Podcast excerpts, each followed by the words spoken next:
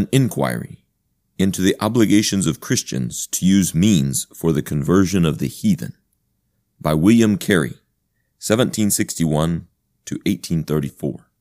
Brought to you by Chapel Library, www.chapellibrary.org. For there is no difference between the Jew and the Greek. For the same Lord over all is rich unto all that call upon him. For whosoever shall call upon the name of the Lord shall be saved. How then shall they call on him in whom they have not believed? And how shall they believe in him of whom they have not heard? And how shall they hear without a preacher? And how shall they preach except they be sent? Romans 10, 12 through 15. Introduction. As our blessed Lord has required us to pray that his kingdom may come and his will be done on earth as it is in heaven, it becomes us not only to express our desires of that event by words, but to use every lawful method to spread the knowledge of his name. In order to this, it is necessary that we should become in some measure acquainted with the religious state of the world.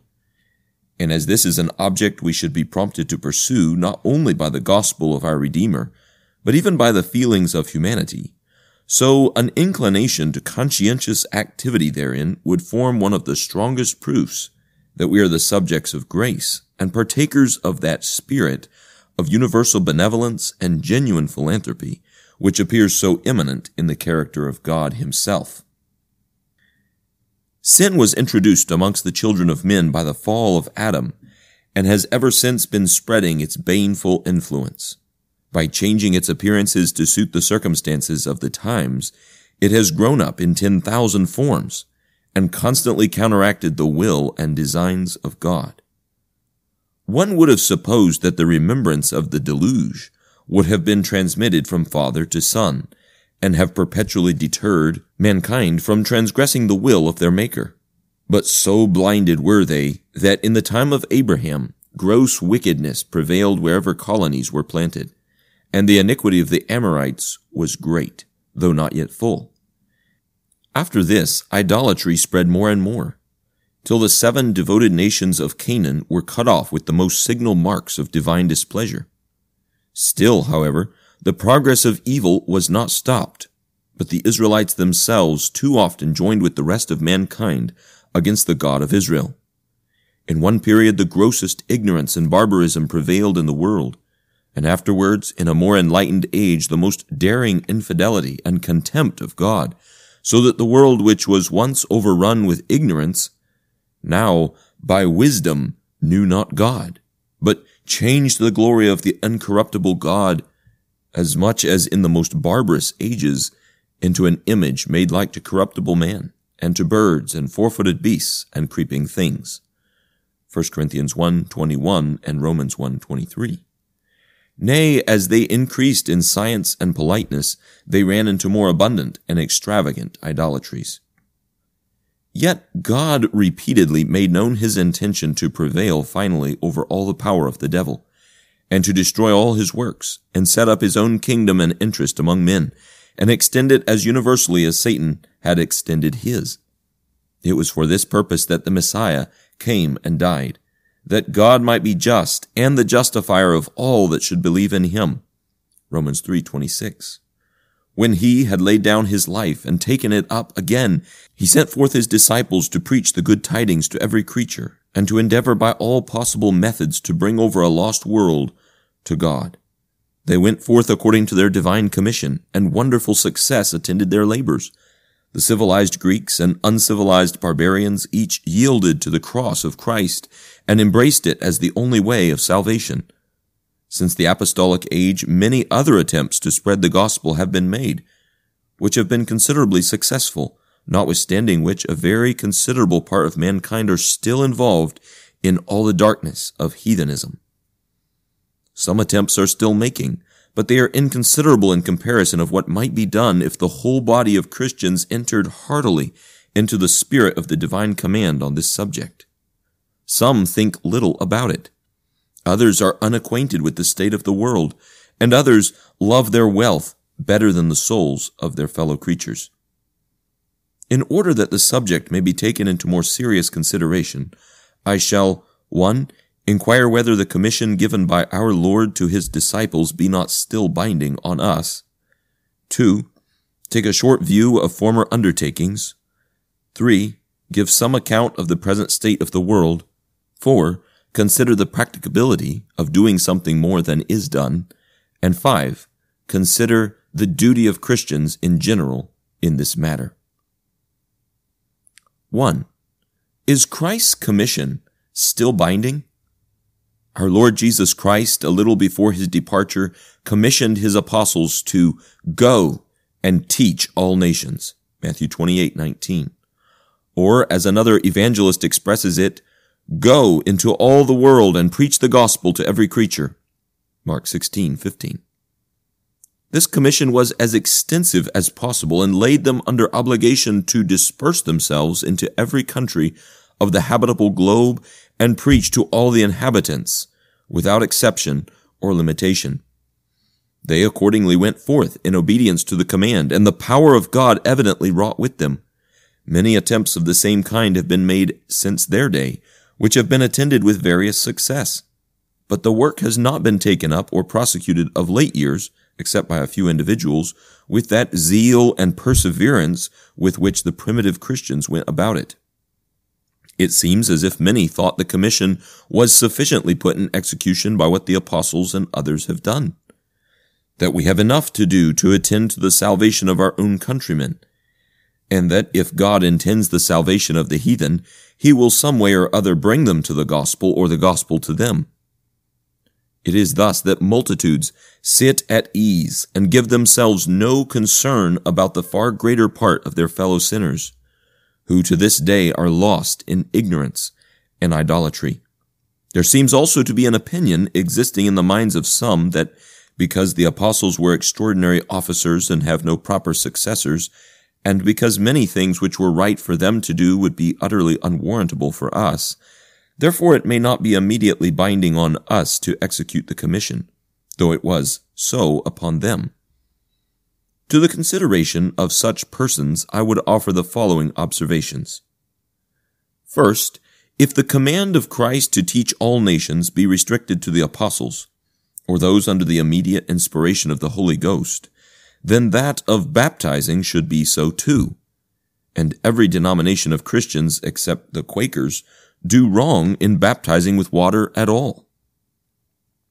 Secondly, if the command of Christ to teach all nations be confined to the apostles, then all such ordinary ministers who have endeavored to carry the gospel to the heathens have acted without a warrant and run before they were sent. Yea, and though God has promised the most glorious things to the heathen world by sending his gospel to them, yet whoever goes first, or indeed at all, with that message, unless he have a new and special commission from heaven, must go without any authority for so doing. Thirdly, if the command of Christ to teach all nations extend only to the apostles, then doubtless the promise of the divine presence in this work must be so limited. But this is worded in such a manner as expressly precludes such an idea. Lo, I am with you always, even unto the end of the world. Matthew 28, 20. I admit that there are cases in which even a divine command may cease to be binding. For instance, it may be repealed, as the ceremonial commandments of the Jewish law.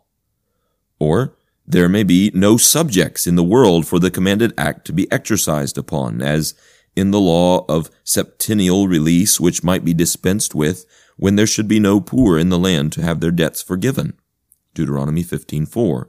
Or if in any particular instance we can produce a counter revelation of equal authority with the original command, as when Paul and Silas were forbidden of the Holy Ghost to preach the word in Bithynia, Acts 16, 6 through 7. Or if, in any case, there be a natural impossibility of putting it into execution. It was not the duty of Paul to preach Christ to the inhabitants of Otaheite, a large island in French Polynesia, because no such place was then discovered, nor had he any means of coming at them. But none of these things can be alleged by us in behalf of the neglect of the commission given by Christ. We cannot say that it is repealed, like the commands of the ceremonial law, nor can we plead that there are no objects for the command to be exercised upon, Alas, the far greater part of the world, as we shall see presently, are still covered with heathen darkness. Nor can we produce a counter revelation concerning any particular nation like that to Paul and Silas concerning Bithynia, and if we could, it would not warrant our sitting still and neglecting all the other parts of the world, for Paul and Silas, when forbidden to preach to those heathens, went elsewhere and preached to others. Neither can we allege a natural impossibility in the case. It has been said that we ought not to force our way, but to wait for the openings and leadings of providence. But it might with equal propriety be answered in this case, neither ought we to neglect embracing those openings in providence which daily present themselves to us. What openings of providence do we wait for? We can neither expect to be transported into the heathen world without ordinary means, nor to be endowed with a gift of tongues, etc., when we arrive there. These would not be providential interpositions, but miraculous ones. Where a command exists, nothing can be necessary to render it binding, but a removal of those obstacles which render obedience impossible. And these are removed already. Natural impossibility can never be pleaded so long as facts exist to prove the contrary. Have not the Roman Catholic missionaries surmounted all those difficulties which we have generally thought to be insuperable? Have not the missionaries of the Unitas Fratrum or Moravian Brethren encountered the scorching heat of Abyssinia and the frozen climes of Greenland and Labrador, their difficult languages and savage manners? Or have not English traders, for the sake of gain, surmounted all those things which have generally been counted insurmountable obstacles in the way of preaching the gospel? Witness the trade to Persia, the East Indies, China, and Greenland, yea, even the accursed slave trade on the coasts of Africa. Men can insinuate themselves into the favor of the most barbarous clans and uncultivated tribes for the sake of gain and how different soever the circumstances of trading and preaching are, yet this will prove the possibility of ministers being introduced there. And if this is but thought a sufficient reason to make the experiment, my point is gained. It has been said that some learned divines have proved from Scripture that the time is not yet come that the heathen should be converted, and that first the witnesses must be slain and many other prophecies fulfilled.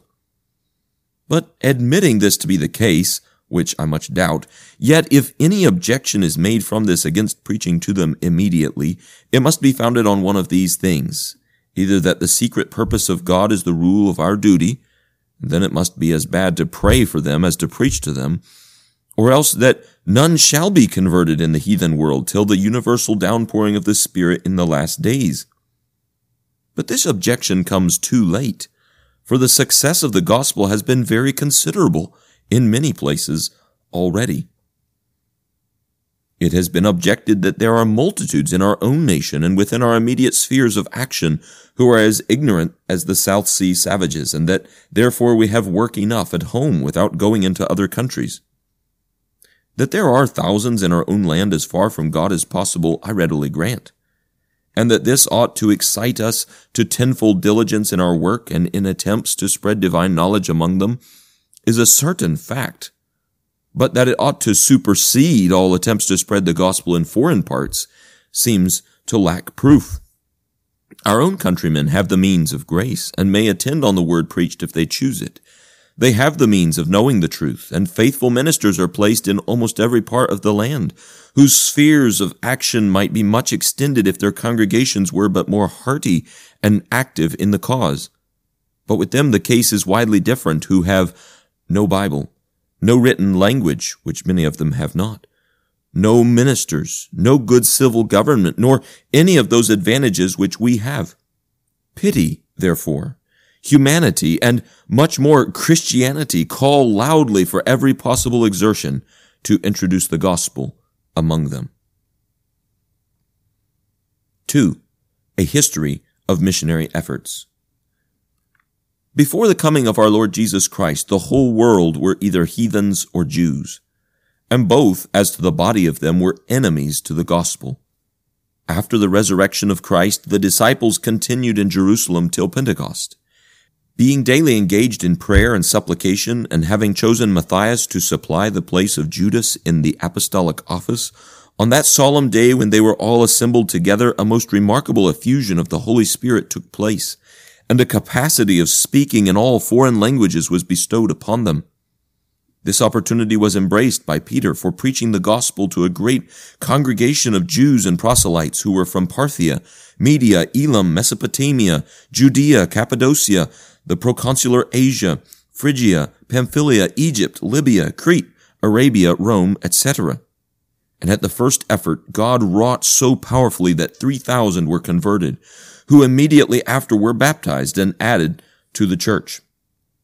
Before this great addition, they consisted of about 120 persons, but from that time they continually increased. It was but a little after this that Peter and John, going up to the temple, healed the lame man. This miracle drew a great multitude together, and Peter took occasion, while they stood wondering at the event, to preach Jesus Christ to them. The consequence was that 5,000 more believed. This was not done without opposition. The priests and Sadducees tried all the methods they could invent to prevent them from preaching the gospel. The apostles, however, asserted their divine warrant, and as soon as they were set at liberty, addressed God and prayed that a divine power might attend their labors, which petition was heard, and their future ministry was very successful on account of their necessities who were engaged in this good work. Those amongst them who had possessions or goods sold them and devoted the money to pious uses. About this time, a man and his wife, out of great pretensions to piety, sold an estate and brought part of the money to the apostles, pretending it to be the whole. For this dissimulation or hypocrisy, both he and his wife were struck dead by the hand of God. This awful catastrophe, however, was the occasion of many more men and women being added to the church. The miracles wrought by the apostles and the success attending their ministry stirred up greater envy in the priests and Sadducees, who imprisoned them. From this confinement they were soon liberated by an angel, upon which they went immediately as they were commanded and preached in the temple. Here they were seized and brought before the council, where Gamaliel spoke in their favor, and they were dismissed. After this, they continued to prosecute their work, rejoicing that they were counted worthy to suffer shame for the name of Christ. By this time, the church at Jerusalem was so increased that the multiplicity of its temporal concerns was the occasion of some neglects, which produced a dissatisfaction. The apostles therefore recommended to the church to choose seven pious men whose office it should be to attend upon its temporal affairs, that they might give themselves to prayer and to the ministry of the word. Seven were accordingly chosen, over whom the apostles prayed, and ordained them to the office of deacons by imposition of hands. And these things being settled, the church increased more and more. One of these deacons, whose name was Stephen, being a person of eminent knowledge and holiness, wrought many miracles and disputed with great evidence and energy for the truth of Christianity, which raised him up a number of opponents. These soon procured his death, and carried their resentment so far as to stir up such a persecution that the church, which till now had been confined to Jerusalem, was dispersed, and all the preachers except the apostles were driven thence, and went everywhere preaching the word. Acts 8 4. A young man whose name was Saul was very active in this persecution. He had been educated under Gamaliel, a member of the Sanhedrin, was a person of promising genius by profession a Pharisee, and much attached to the Jewish ceremonies. When Stephen was stoned, he appeared much pleased with it, and had the custody of the clothes of his executioners. And from that time he was fired with such a spirit of persecution himself, that he went about dragging some to prison and compelling others to blaspheme the name of the Lord Jesus. Neither was he contented with exercising his rage at Jerusalem, but he went to the chief priests and obtained testimonials of authority to carry on the same work at Damascus. But on his way, as he was almost ready to enter into the city, the Lord changed his heart in a very wonderful manner, so that instead of entering the town to persecute, he began to preach the gospel as soon as he was able. This presently brought upon him the same persecution which he had designed to exercise upon others, and even endangered his life, so that the brethren found it necessary to let him down the city wall in a basket by night, and so he escaped the hands of his enemies. From thence he went to Jerusalem, where he preached the word, but being persecuted there, he went to Caesarea and from thence to Tarsus. In the time of this trouble in the church, Philip went and preached at Samaria with great success. Nay, so great was the work that an impostor who had deceived the people with legerdemain tricks for a long time was so amazed and even convinced as to profess himself a Christian, and was baptized. But he was afterwards detected and appeared to be a hypocrite. Besides him, a great number believed in reality, and being baptized, a church was formed there. Soon after this, the Lord commanded Philip to go the way which led from Jerusalem to Gaza, which he did, and there found a eunuch of great authority in the court of Ethiopia, to whom he preached Christ, who believed and was baptized. After which Philip preached at Ashdod or Azotus.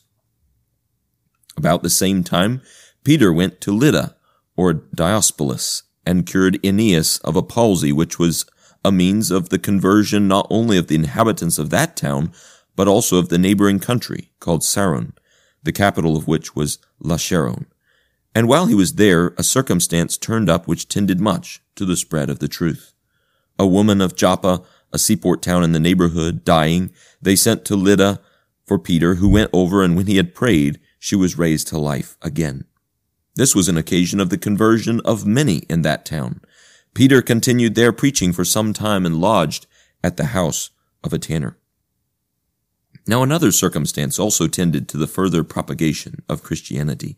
For a Roman military officer who had some acquaintance with the Old Testament scriptures but was not circumcised was one day engaged in prayer in his house at Caesarea, when an angel appeared to him and bid him send for Peter from Joppa to preach in his house.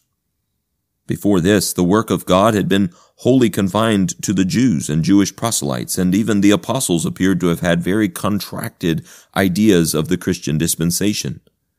But now God, by a vision, discovered or revealed to Peter that Christianity was to be spread into all nations. He accordingly went and preached at the house of Cornelius at Caesarea, when several were converted and baptized and the foundation of a church laid in that city. Some of the dispersed ministers, having fled to Antioch and Syria, began to preach to the Greeks in that city about the same time and had good success. Therefore the apostles sent Paul and Barnabas, who instructed and strengthened them, and a church was formed in that city also, which in a little time sent out several eminent preachers. In the Acts of the Apostles, we have an account of four of the principal journeys which Paul and his companions undertook. The first, in which he was accompanied by Barnabas, is recorded in the 13th and 14th chapters, and was the first attack on the heathen world. It was a journey into the Lesser Asia.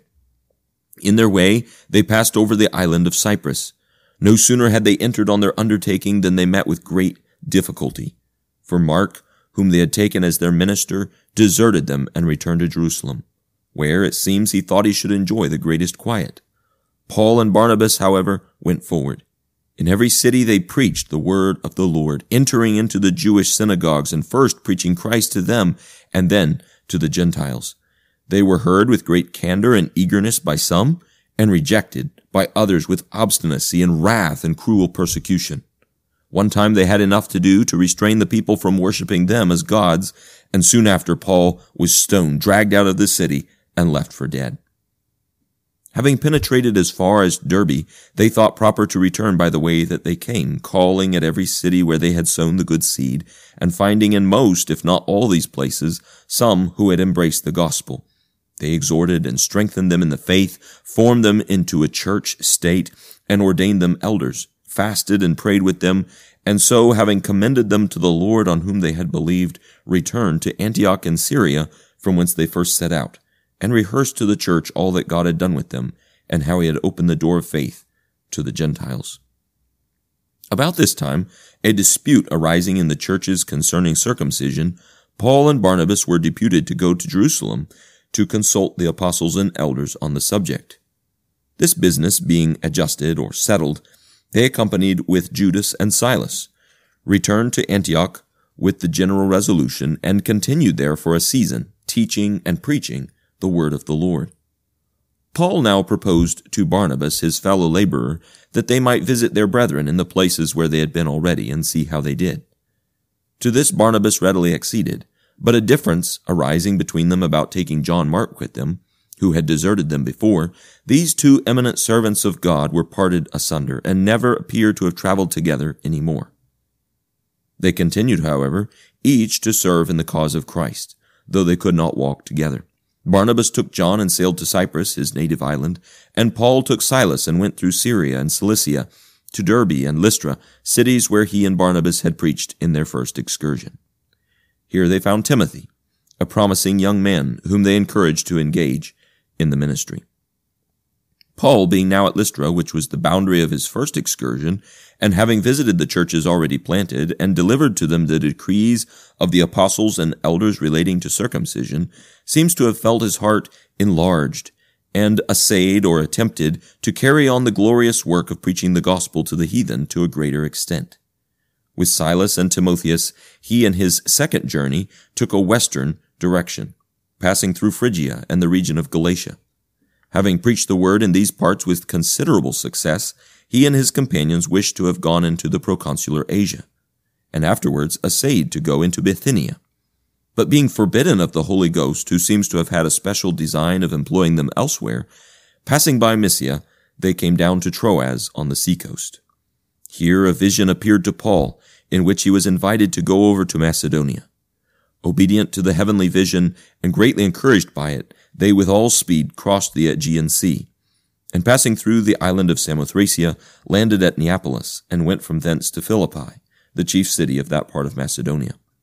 It was here that Paul preached on a Sabbath day to a few women by a riverside, and Lydia, a woman of Thyatira, was converted and baptized, and her household with her.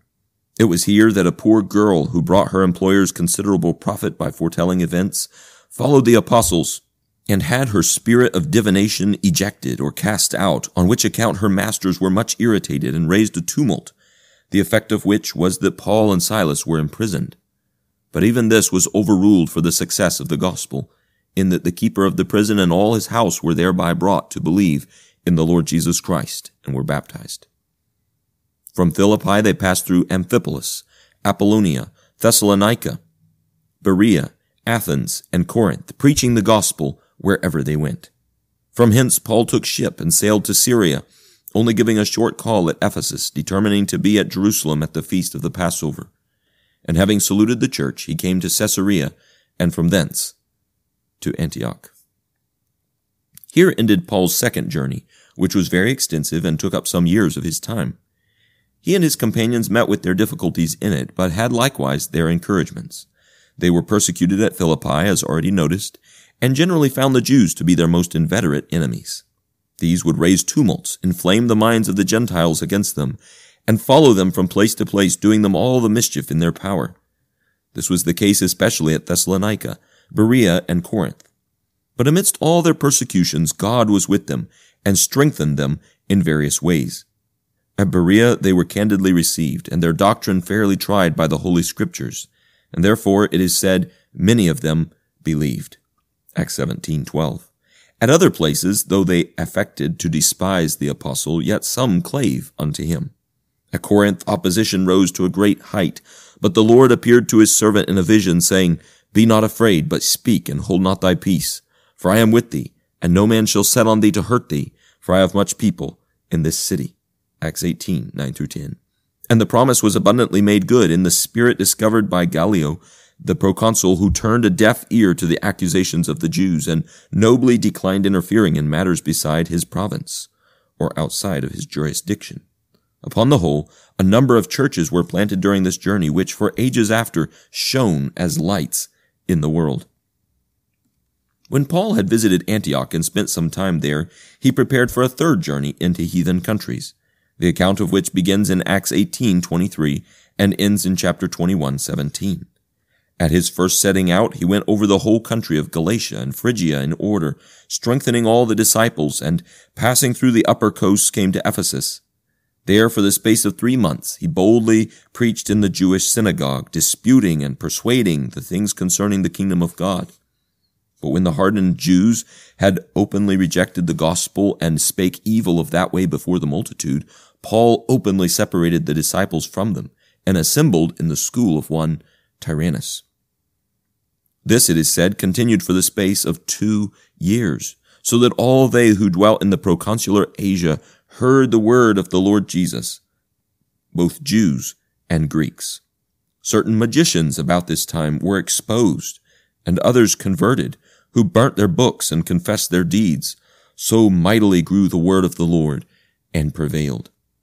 After this, an uproar being raised by Demetrius the silversmith, Paul went into Macedonia, visited the churches planted in his former journey, and from thence passed into Greece. Having preached up and down for three months, he thought of sailing from thence directly to Syria. But in order to avoid the Jews who laid wait for him near the seacoast, he took another course through Macedonia, and from thence to Troas by the way of Philippi. There is no mention made in his former journey of his having preached at Troas, yet it seems he did, and a church had been gathered with whom the apostle at this time united in breaking of bread. It was here that he preached all night and raised Eutychus, who being overcome with sleep had fallen down and was taken up dead. From hence they set sail for Syria, and in their way called at Miletus, where Paul sent for the elders of the church of Ephesus and delivered that most solemn and affectionate farewell recorded in the twentieth chapter of the Acts of the Apostles. From hence they sailed for Tyre, where they tarried seven days, and from thence proceeded to Jerusalem. Paul's fourth and last journey, or rather voyage, was to Rome, where he went in the character of a prisoner for being at Jerusalem he was quickly apprehended by the Jews, but being rescued by Lysias, the chief captain, he was taken to Caesarea to take his trial. Here he made his defense before Felix and Drusilla in such sort that the judge, instead of the prisoner, was made to tremble. Here also he made his defense before Festus, Agrippa, and Bernice, with such force of evidence that Agrippa was almost persuaded to be a Christian. But the malice of the Jews being insatiable, and Paul finding himself in danger of being delivered into their hands, was constrained to appeal unto Caesar. This was the occasion of his being sent to Rome, where he arrived after a long and dangerous voyage, and being shipwrecked on the island of Melita, where he wrought miracles, and Publius the governor was converted. When he arrived at Rome, he addressed his countrymen, the Jews, some of whom believed. But when others rejected the gospel, he turned from them to the Gentiles, and for two whole years dwelt in his own hired house, preaching the kingdom of God and teaching those things which concern the Lord Jesus Christ with all confidence, no man forbidding him. Acts 28:31. Thus far, the history of the Acts of the Apostles informs us of the success of the Word in the primitive times. And history informs us of its being preached about this time in many other places. Peter speaks of a church at Babylon. Paul proposed a journey to Spain, and it is generally believed he went there, and likewise came to France and Britain. Andrew preached to the Scythians north of the Black Sea. John is said to have preached in India, and we know that he was at the Isle of Patmos in the archipelago. Philip is reported to have preached in Upper Asia, Scythia, and Phrygia, Bartholomew in India on this side the Ganges, Phrygia, and Armenia, Matthew in Arabia or Asiatic Ethiopia, and Parthia. Thomas in India, as far as the coast of Coromandel, and some say in the island of Ceylon. Simon the Canaanite in Egypt, Cyrene, Mauritania, Libya, and other parts of Africa, and from thence to have come to Britain. And Jude is said to have been principally engaged in the Lesser Asia and Greece.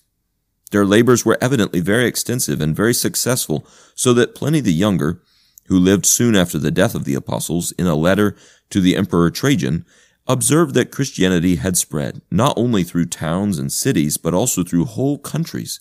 Indeed, before this, in the time of Nero, it was so prevalent that it was thought necessary to oppose it by an imperial edict, and accordingly the proconsuls and other governors were commissioned to destroy it. Justin Martyr, who lived about the middle of the second century, in his dialogue with Trypho, observed that there was no part of mankind whether Greeks or barbarians or any others, by what name soever they were called, whether the Sarmatians or the nomads who had no houses, or the Sinites of Arabia Petrea, who lived in tents among their cattle, where supplications and thanksgivings are not offered up to the Father and Maker of all things through the name of Jesus Christ. Irenaeus, who lived about the year 170, speaks of churches that were founded in Germany, Spain, France, the eastern countries, Egypt, Libya, and the middle of the world. Tertullian, who lived and wrote at Carthage in Africa about 20 years afterwards, enumerating the countries where Christianity had penetrated, makes mention of the Parthians, Medes, Elamites, Mesopotamians, Armenians, Phrygians, Cappadocians, the inhabitants of Pontus, Asia, Pamphylia, Egypt, and the regions of Africa beyond Cyrene, the Romans and Jews formerly of Jerusalem, many of the Getuli, many borders of the Mari or Moors in Mauritania, now Barbary, Morocco, etc., all the borders of Spain, many nations of the Gauls, and the places in Britain which were inaccessible to the Romans. The Dacians, Sarmatians, Germans, Scythians, and the inhabitants of many hidden nations and provinces, and of many islands unknown to him, and which he could not enumerate. The labors of the ministers of the gospel in this early period were so remarkably blessed of God that the last mentioned writer observed in a letter to Scapula that if he began a persecution, the city of Carthage itself must be decimated thereby. Yea, and so abundant were they in the three first centuries that ten years constant and almost universal persecution under Diocletian could neither root out the Christians nor prejudice their cause. After this, they had great encouragement under several emperors, particularly Constantine and Theodosius, and a very great work of God was carried on.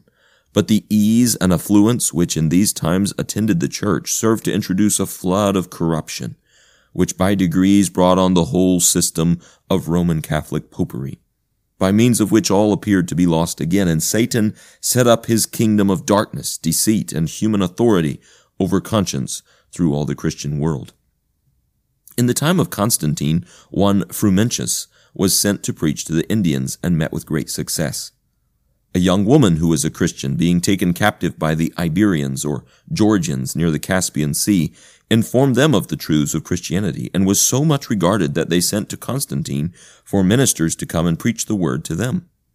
About the same time, some barbarous nations having made irruptions into Thrace carried away several Christians captive who preached the gospel, by which means the inhabitants upon the Rhine and the Danube the Celtae, and some other parts of Gaul were brought to embrace Christianity. About this time also James of Nisibis went into Persia to strengthen the Christians and preach to the heathens, and his success was so great that Adiabene was almost entirely Christian. About the year 372, one Moses, a monk, went to preach to the Saracens, who then lived in Arabia, where he had great success, and at this time the Goths and other northern nations had the kingdom of Christ further extended amongst them, but which was very soon corrupted with Arianism. Soon after this, the kingdom of Christ was further extended among the Scythian nomads, beyond the Danube, and about the year 430, a people called the Burgundians received the gospel. Four years after that, Palladius was sent to preach in Scotland, and the next year Patrick was sent from Scotland to preach to the Irish, who before his time were totally uncivilized, and, some say, cannibals. He, however, was useful and laid the foundations of several churches in Ireland. Presently, after this, truth spread further among the Saracens, and in 522 Zathas, king of the Colchians, encouraged it, and many of that nation were converted to Christianity. About this time also the work was extended in Ireland by Finian, and in Scotland by Constantine and Columba the latter of whom preached also to the Picts, and Brudeus their king with several others were converted. About 541, Adad, the king of Ethiopia, was converted by the preaching of Mancionarius. The Heruli beyond the Danube were now made obedient to the faith, and the Abazgi, near the Caucasian mountains.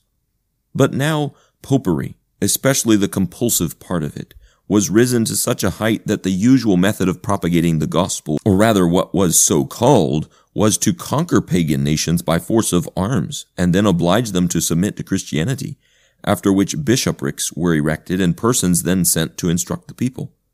I shall just mention some of those who are said to have labored thus. In 596, Austin the monk, Mellitus, Justus, Paulinus, and Rusinian labored in England, and in their way were very successful. Paulinus, who appears to have been one of the best of them, had great success in Northumberland. Berenius preached to the West Saxons, and Felix to the East Angles.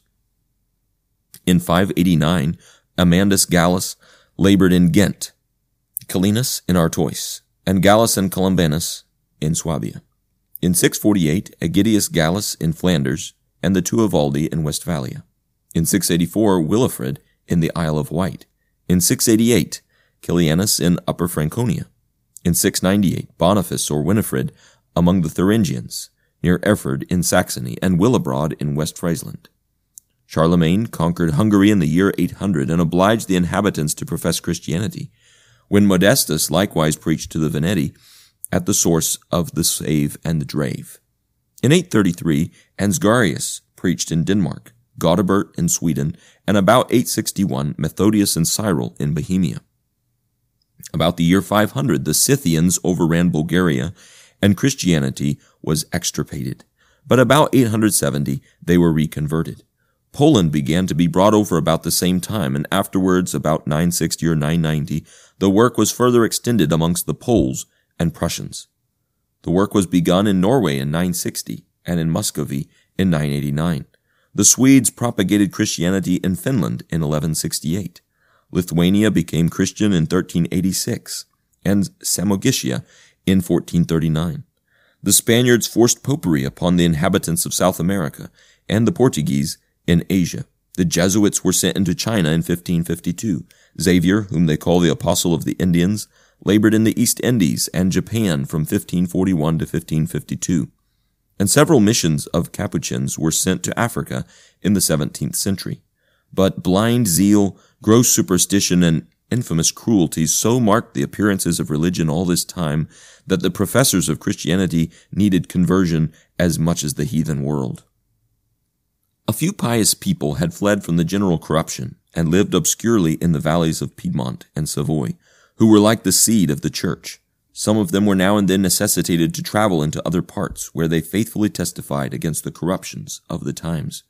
About 1369, Wycliffe began to preach the faith in England, and his preaching and writings were the means of the conversion of great numbers, many of whom became excellent preachers, and a work was begun which afterwards spread in England. Hungary, Bohemia, Germany, Switzerland, and many other places. John Huss and Jerome of Prague preached boldly and successfully in Bohemia and the adjacent parts. In the following century, Luther, Calvin, Melanchthon, Bucer, Martyr, and many others stood up against all the rest of the world.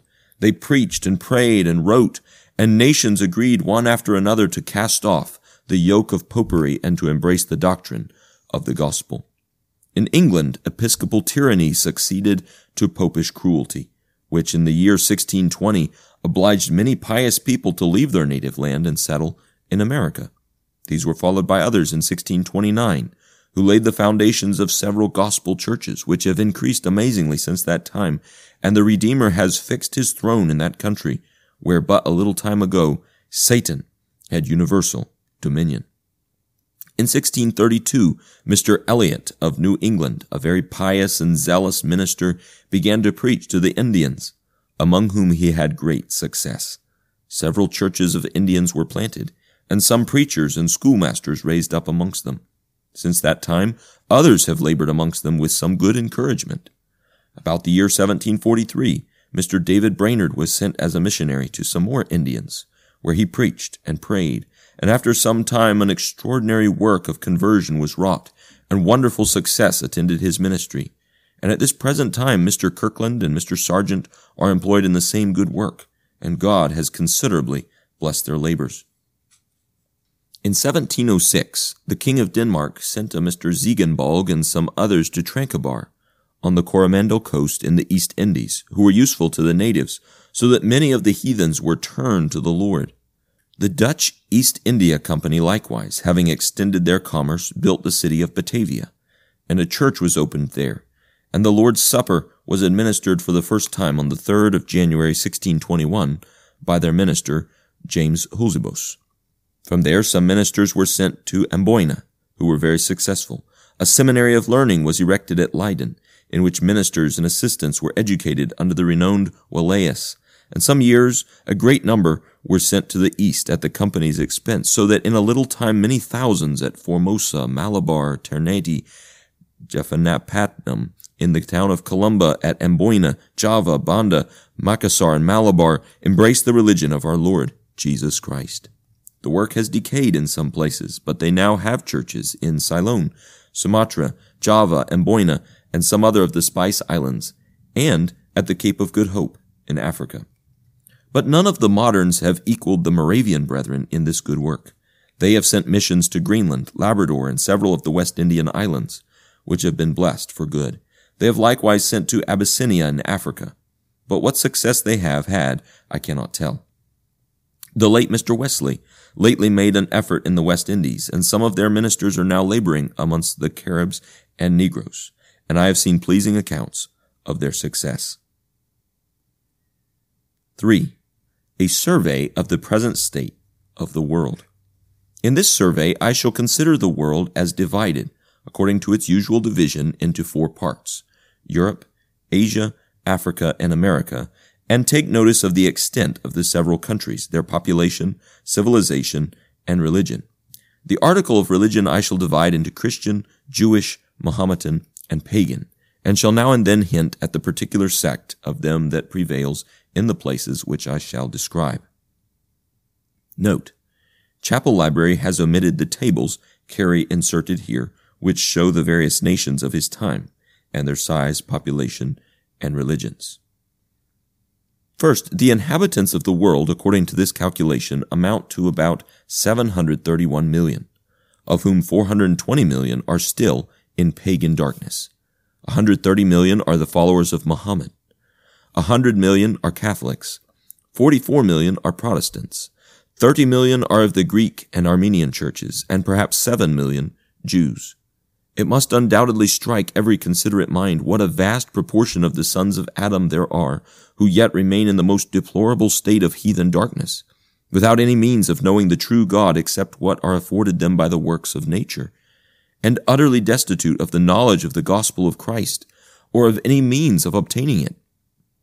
In many of these countries, they have no written language, consequently, no Bible, and are only led by the most childish customs and traditions. Such, for instance, are all the middle and back parts of North America, the inland parts of South America, the South Sea Islands, New Holland, New Zealand, New Guinea, and I may add Great Tartary, Siberia, Samohadia, and the other parts of Asia contiguous to the frozen sea, the greatest part of Africa, the island of Madagascar, and many places beside. In many of these parts also they are cannibals, feeding upon the flesh of their slain enemies with the greatest brutality and eagerness. The truth of this was ascertained beyond a doubt by the late eminent navigator, Cook, of the New Zealanders, and some of the inhabitants of the western coast of America. Human sacrifices are also very frequently offered, so that scarce a week elapses without instances of this kind. They are in general poor, barbarous, naked pagans, as destitute of civilization as they are of true religion. Secondly, barbarous as these poor heathens are, they appear to be as capable of knowledge as we are, and in many places at least have discovered uncommon genius and tractableness, or a disposition of being led or taught. And I greatly question whether most of the barbarities practiced by them have not originated in some real or supposed affront, and are therefore more properly acts of self-defense than proofs of inhuman and bloodthirsty dispositions. Thirdly, in other parts where they have a written language, as in the East Indies, China, Japan, etc., they know nothing of the gospel. The Jesuits indeed once made many converts to popery among the Chinese, but their highest aim seemed to be to obtain their good opinion, for though the converts professed themselves Christians, yet they were allowed to honor the image of Confucius, their great lawgiver, and at length their ambitious intrigues brought upon them the displeasure of government, which terminated in the suppression of the mission, and almost, if not entirely, of the Christian name. It is also a melancholy fact that the vices of Europeans have been communicated wherever they themselves have been, so that the religious state of even heathens has been rendered worse by intercourse with them. Fourthly, a very great proportion of Asia and Africa with some part of Europe are Mohammedans, and those in Persia who are of the sect of Hali are the most inveterate enemies to the Turks, and they in return abhor the Persians. The Africans are some of the most ignorant of all the Mohammedans, especially the Arabs, who are scattered through all the northern parts of Africa, and live upon the depredations which they are continually making upon their neighbors. Fifthly, in respect to those who bear the Christian name, a very great degree of ignorance and immorality abounds amongst them. There are Christians, so called, of the Greek and Armenian churches in all the Mohammedan countries, but they are, if possible, more ignorant and vicious, addicted to vice, corrupt, than the Mohammedans themselves. The Georgian Christians, who are near the Caspian Sea, maintain themselves by selling their neighbors, relations, and children for slaves to the Turks and Persians. And it is remarked that if any of the Greeks of Anatolia turn Mussulman, the Turks never set any store by them on account of their being so much noted for dissimulation and hypocrisy. It is well known that most of the members of the Greek church are very ignorant. Papists also are in general ignorant of divine things and very addicted to vice or corrupt. Nor do the bulk of the Church of England much exceed them, either in knowledge or holiness. And many errors and much looseness of conduct are to be found amongst dissenters of all denominations. The Lutherans in Denmark are much on a par with the ecclesiastics in England, and the face of most Christian countries presents a dreadful scene of ignorance, hypocrisy, and profligacy. Various baneful and pernicious errors appear to gain ground in almost every part of Christendom.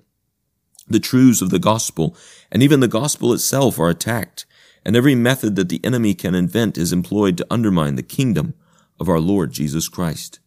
All these things are loud calls to Christians, and especially to ministers, to exert themselves to their utmost in their several spheres of action and to try to enlarge them as much as possible.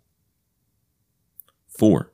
The practicability of something more being done for the conversion of the heathen. The impediments in the way of carrying the gospel among the heathen must arise, I think, from one or other of the following things. Either their distance from us, their barbarous and savage manner of living, the danger of being killed by them, the difficulty of procuring the necessaries of life, or the unintelligibleness of their languages. First, as to their distance from us, whatever objections might have been made on that account before the invention of the mariner's compass, nothing can be alleged for it with any color of plausibility in the present age. Men can now sail with as much certainty through the great South Sea as they can through the Mediterranean or any lesser sea. Yea, and Providence seems in a manner to invite us to the trial, as there are to our knowledge trading companies whose commerce lies in many of the places where these barbarians dwell. At one time or other, ships are sent to visit places of more recent discovery, and to explore parts the most unknown, and every fresh account of their ignorance or cruelty should call forth our pity, and excite us to concur with Providence in seeking their eternal good. Scripture likewise seems to point out this method. Surely the isles shall wait for me, and the ships of Tarshish first, to bring thy sons from far, their silver and their gold with them, unto the name of the Lord thy God. Isaiah 60, 9.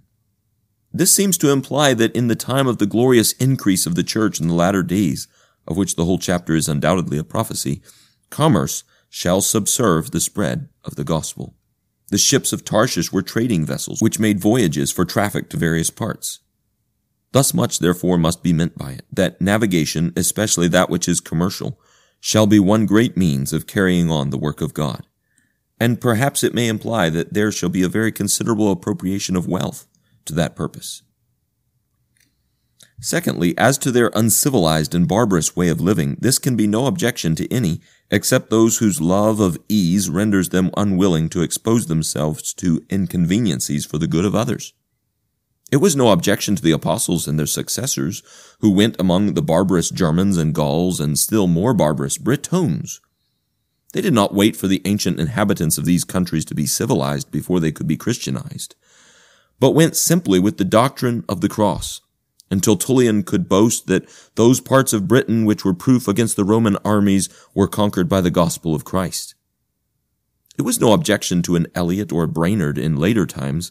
They went forth and encountered every difficulty of the kind, and found that a cordial reception of the gospel produced those happy effects which the longest intercourse with Europeans without it could never accomplish. It is no objection to commercial men it only requires that we should have as much love to the souls of our fellow creatures and fellow sinners as they have for the profits arising from a few otter skins, and all these difficulties would be easily surmounted. After all, the uncivilized state of the heathen, instead of affording an objection against preaching the gospel to them, ought to furnish an argument for it. Can we as men or as Christians hear that a great part of our fellow creatures, whose souls are as immortal as ours, and who are as capable as ourselves of adorning the gospel and contributing by their preaching, writings, or practices to the glory of our Redeemer's name and the good of his church, are enveloped in ignorance and barbarism? Can we hear that they are without the gospel, without government, without laws, and without arts and sciences, and not exert ourselves to introduce amongst them the sentiments of men and of Christians?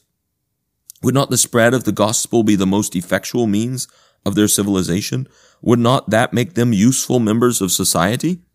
We know that such effects did in a measure follow the aforementioned efforts of Eliot, Brainerd, and others amongst the American Indians. And if similar attempts were made in other parts of the world and succeeded with a divine blessing, which we have every reason to think they would, might we not expect to see able divines or read well conducted treatises in defense of the truth even amongst those who at present seem to be scarcely human? Thirdly, in respect to the danger of being killed by them.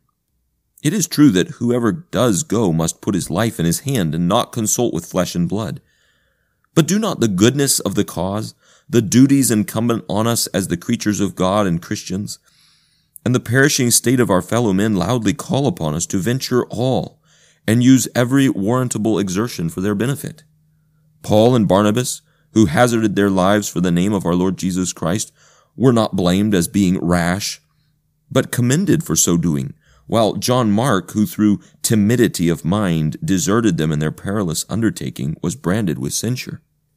After all, as has been already observed, I greatly question whether most of the barbarities practiced by the savages upon those who have visited them have not originated in some real or supposed affront, and were therefore more properly acts of self-defense than proofs of ferocious dispositions. No wonder if the imprudence of sailors should prompt them to offend the simple savage, and the offense be resented. But Eliot, Brainerd, and the Moravian missionaries have been very seldom molested. Nay, in general, the heathen have shown a willingness to hear the word and have principally expressed their hatred of Christianity on account of the vices of nominal Christians. Fourthly, as to the difficulty of procuring the necessaries of life, this would not be so great as may appear at first sight. For though we could not procure European food, yet we might procure such as the natives of those countries which we visit subsist upon themselves. And this would only be passing through what we have virtually engaged in by entering on the ministerial office. A Christian minister is a person who, in a peculiar sense, is not his own. He is the servant of God and therefore ought to be wholly devoted to him. By entering on that sacred office, he solemnly undertakes to be always engaged as much as possible in the Lord's work, and not to choose his own pleasure or employment, or pursue the ministry as a something that is to subserve his own ends or interests or as a kind of bywork, work done by the way in leisure, as opposed to one's main business. He engages to go where God pleases and to do or endure what he sees fit to command or call him to in the exercise of his function. He virtually bids farewell to friends, pleasures, and comforts, and stands in readiness to endure the greatest sufferings in the work of his Lord and Master. It is inconsistent for ministers to please themselves with thoughts of a numerous audience, cordial friends, a civilized country, legal protection, affluence, splendor, or even a competency, a comfortable living or estate.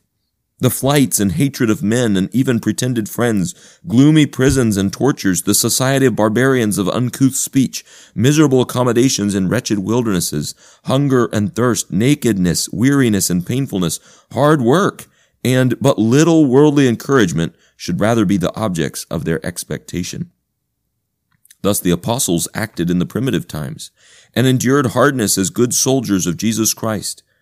And though we, living in a civilized country where Christianity is protected by law, are not called to suffer these things while we continue here, yet I question whether all are justified in staying here while so many are perishing without means of grace in other lands. I am sure that it is entirely contrary to the spirit of the gospel for its ministers to enter upon it from interested or selfish motives or with great worldly expectations. On the contrary, the commission is a sufficient call to them to venture all, and like the primitive Christians, go everywhere preaching the gospel. It might be necessary, however, for two at least to go together, and in general I should think it best that they should be married men, and to prevent their time from being employed in procuring necessaries, two or more persons with their wives and families might also accompany them, who should be wholly employed in providing for them. In most countries, it would be necessary for them to cultivate a little spot of ground just for their support, which would be a resource to them whenever their supplies failed. Not to mention the advantages they would reap from each other's company. It would take off the enormous expense which has always attended undertakings of this kind, the first expense being the whole. For though a large colony needs support for a considerable time, yet so small a number would, upon receiving the first crop, maintain themselves. They would have the advantage of choosing their situation. Their wants or needs would be few. The women and even the children would be necessary for domestic purposes, and a few articles of stock or animals, as a cow or two and a bull and a few other cattle of both sexes, a very few utensils of husbandry, and some corn to sow their land would be sufficient. Those who attend the missionaries should understand husbandry, fishing, fowling, etc., and be provided with the necessary implements for these purposes. Indeed, a variety of methods may be thought of, and when once the work is undertaken, many things will suggest themselves to us, of which we at present can form no idea. Fifthly, as to learning their languages, the same means would be found necessary here as in trade between different nations. In some cases, interpreters might be obtained, who might be employed for a time, and where these were not to be found, the missionaries must have patience and mingle with the people till they have learned so much of their language as to be able to communicate their ideas to them in it. It is well known to require no very extraordinary talents to learn, in the space of a year or two at most, the language of any people upon earth, so much of it at least as to be able to convey any sentiments we wish to their understandings. The missionaries must be men of great piety, prudence, courage, and forbearance of undoubted orthodoxy in their sentiments, and must enter with all their hearts into the spirit of their mission. They must be willing to leave all the comforts of life behind them, and to encounter all the hardships of a torrid or a frigid climate, an uncomfortable manner of living, and every other inconvenience that can attend this undertaking. Clothing, a few knives, powder and shot, fishing tackle, and the articles of husbandry above mentioned must be provided for them, and when arrived at the place of their destination, their first business must be to gain some acquaintance with the language of the natives, for which purpose two would be better than one, and by all lawful means to endeavor to cultivate a friendship with them, and as soon as possible let them know the errand for which they were sent. They must endeavor to convince them that it was their good alone which induced them to forsake their friends and all the comforts of their native country.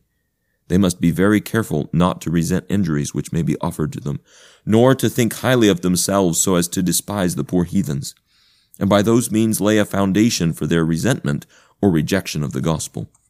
They must take every opportunity of doing them good, and laboring and travailing night and day, they must instruct, exhort, and rebuke with all longsuffering and anxious desire for them, and above all, must be instant in prayer for the effusion of the Holy Spirit upon the people of their charge. Let but missionaries of the above description engage in the work, and we shall see that it is not impracticable. It might likewise be of importance, if God should bless their labors, for them to encourage any appearances of gifts amongst the people of their charge. If such should be raised up, many advantages would be derived from their knowledge of the language and customs of their countrymen, and their change of conduct would give great weight to their ministrations. 5 the duty of Christians and means to be used to promote this work. If the prophecies concerning the increase of Christ's kingdom be true, and if what has been advanced concerning the commission given by him to his disciples being obligatory on us be just, it must be inferred that all Christians ought heartily to concur with God in promoting his glorious designs. For he that is joined unto the Lord is one spirit. 1 Corinthians 6, 17. One of the first and most important of those duties which are incumbent upon us is fervent and united prayer.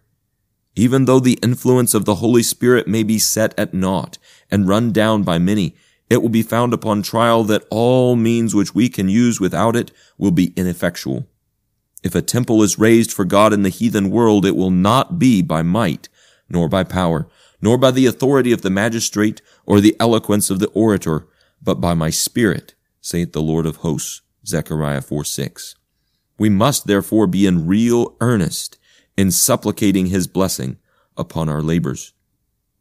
It is represented in the prophets that when there shall be a great mourning in the land as the mourning of Hadad Rimmon in the valley of Megiddon, and every family shall mourn apart and their wives apart, it shall all follow upon a spirit of grace and of supplications. Zechariah 12, 10 through 14. And when these things shall take place, it is promised that there shall be a fountain open to the house of David and to the inhabitants of Jerusalem for sin and for uncleanness, and that the idols shall be destroyed and the false prophets ashamed of their profession.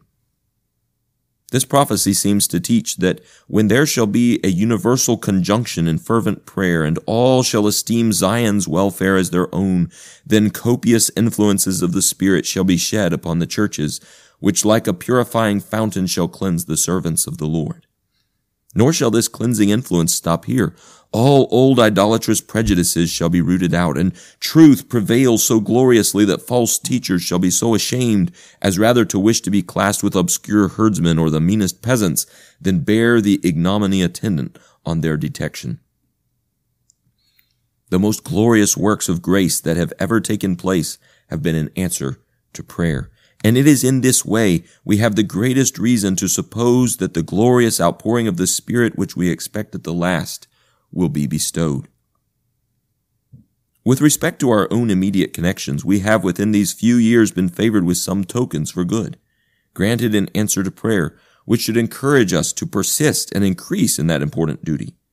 I trust our monthly prayer meetings for the success of the gospel have not been in vain. It is true, a want of importunity too generally attends our prayers, yet unimportunate and feeble as they have been, it is to be believed that God has heard and in a measure answered them. The churches that have been engaged in the practice have in general since that time been evidently on the increase. Some controversies which have long perplexed and divided the church are more clearly settled or stated than ever. There are calls to preach the gospel in many places where it has not been usually published. Yea, a glorious door is opened, and is likely to be opened wider and wider by the spread of civil and religious liberty, accompanied also by a diminution of the spirit of Roman Catholic popery. A noble effort has been made to abolish the inhuman slave trade, and though at present it has not been so successful as might be wished, yet it is to be hoped it will be persevered in till it is accomplished. In the meantime, it is a satisfaction to consider that the late or recent defeat of the abolition of the slave trade has proved the occasion of a praiseworthy effort to introduce a free settlement at Sierra Leone, on the coast of Africa, an effort which, if succeeded with a divine blessing, not only promises to open a way for honorable commerce with that extensive country and for the civilization of its inhabitants, but may prove the happy means of introducing among them the gospel of our Lord Jesus Christ. These are events that ought not to be overlooked.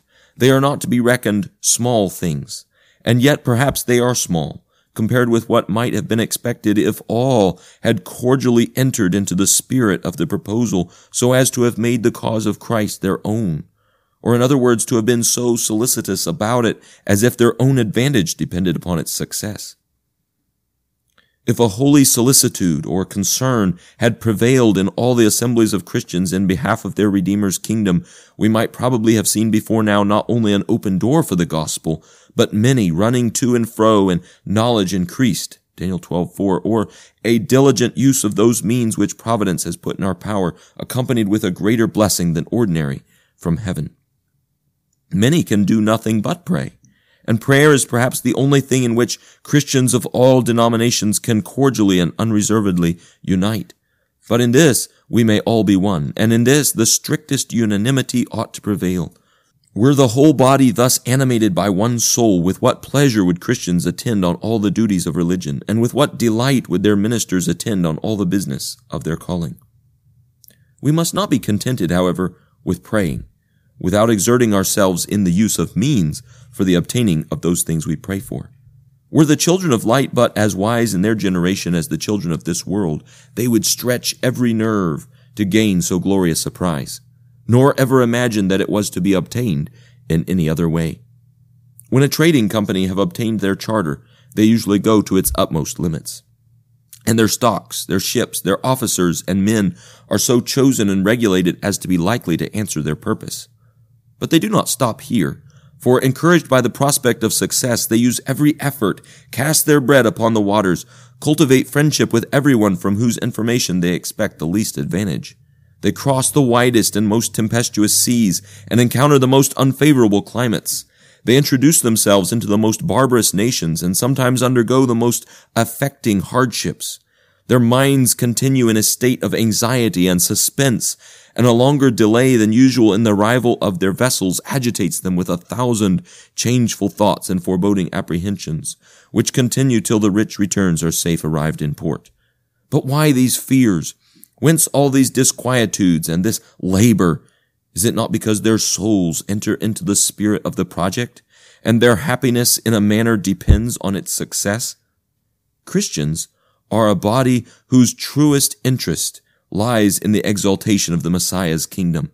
Their charter is very extensive, their encouragements exceeding great, and the returns promised infinitely superior to all the gains of the most lucrative fellowship. Let then everyone in his station consider himself as bound to act with all his might and in every possible way for God.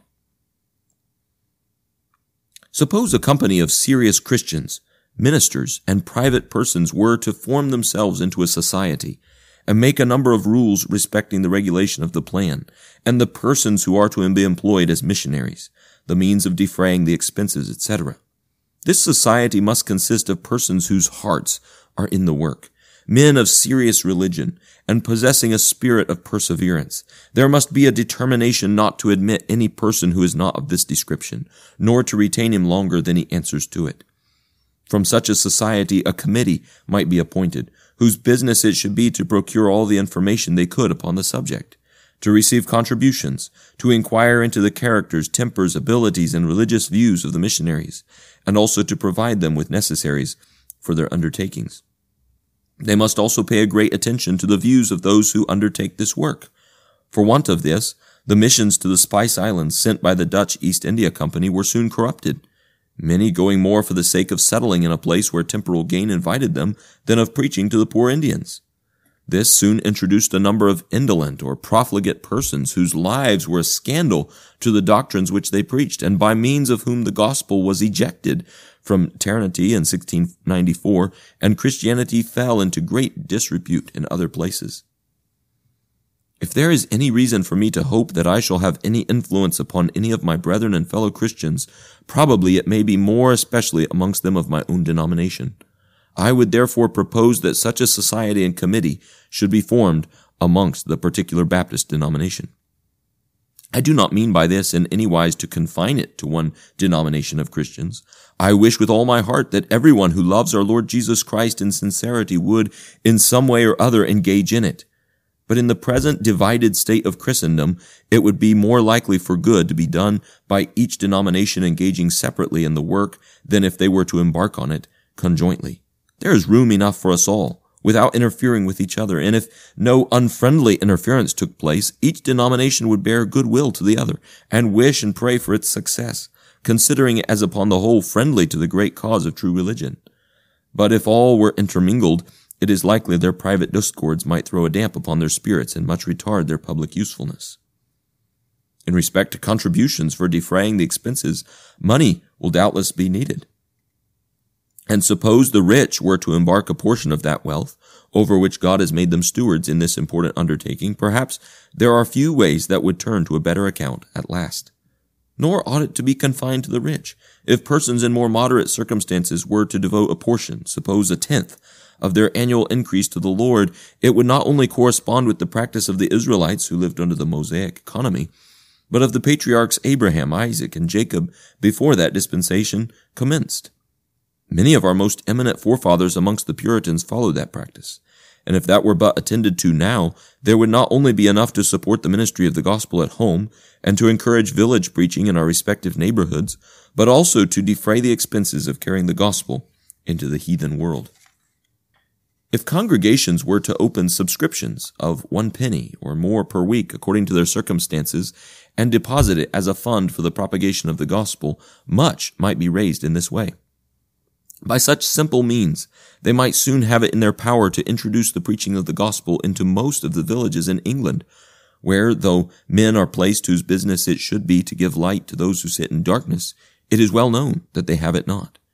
Where there was no person to open his house for the reception of the gospel, some other building might be procured for a small sum, and even then something considerable might be spared for the Baptist or other committees for propagating the gospel among the heathen. Many persons have recently abandoned the use of West India sugar on account of the iniquitous manner in which it is obtained. Those families who have done so and have not substituted anything else in its place have not only cleansed their hands of blood, but have made a saving to their families, some of sixpence and some of a shilling a week. If this or a part of this were appropriated to the uses before mentioned, it would abundantly suffice. We have only to keep the end in view, and have our hearts thoroughly engaged in the pursuit of it, and means will not be very difficult. We are exhorted to lay up treasure in heaven, where neither moth nor rust doth corrupt, nor thieves break through and steal.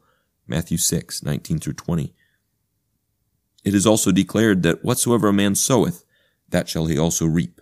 Galatians 6, 7. These scriptures teach us that the enjoyments of the life to come bear a near relation to that which now is, a relation similar to that of the harvest and the seed. It is true, all the reward is of mere grace, but it is nevertheless encouraging.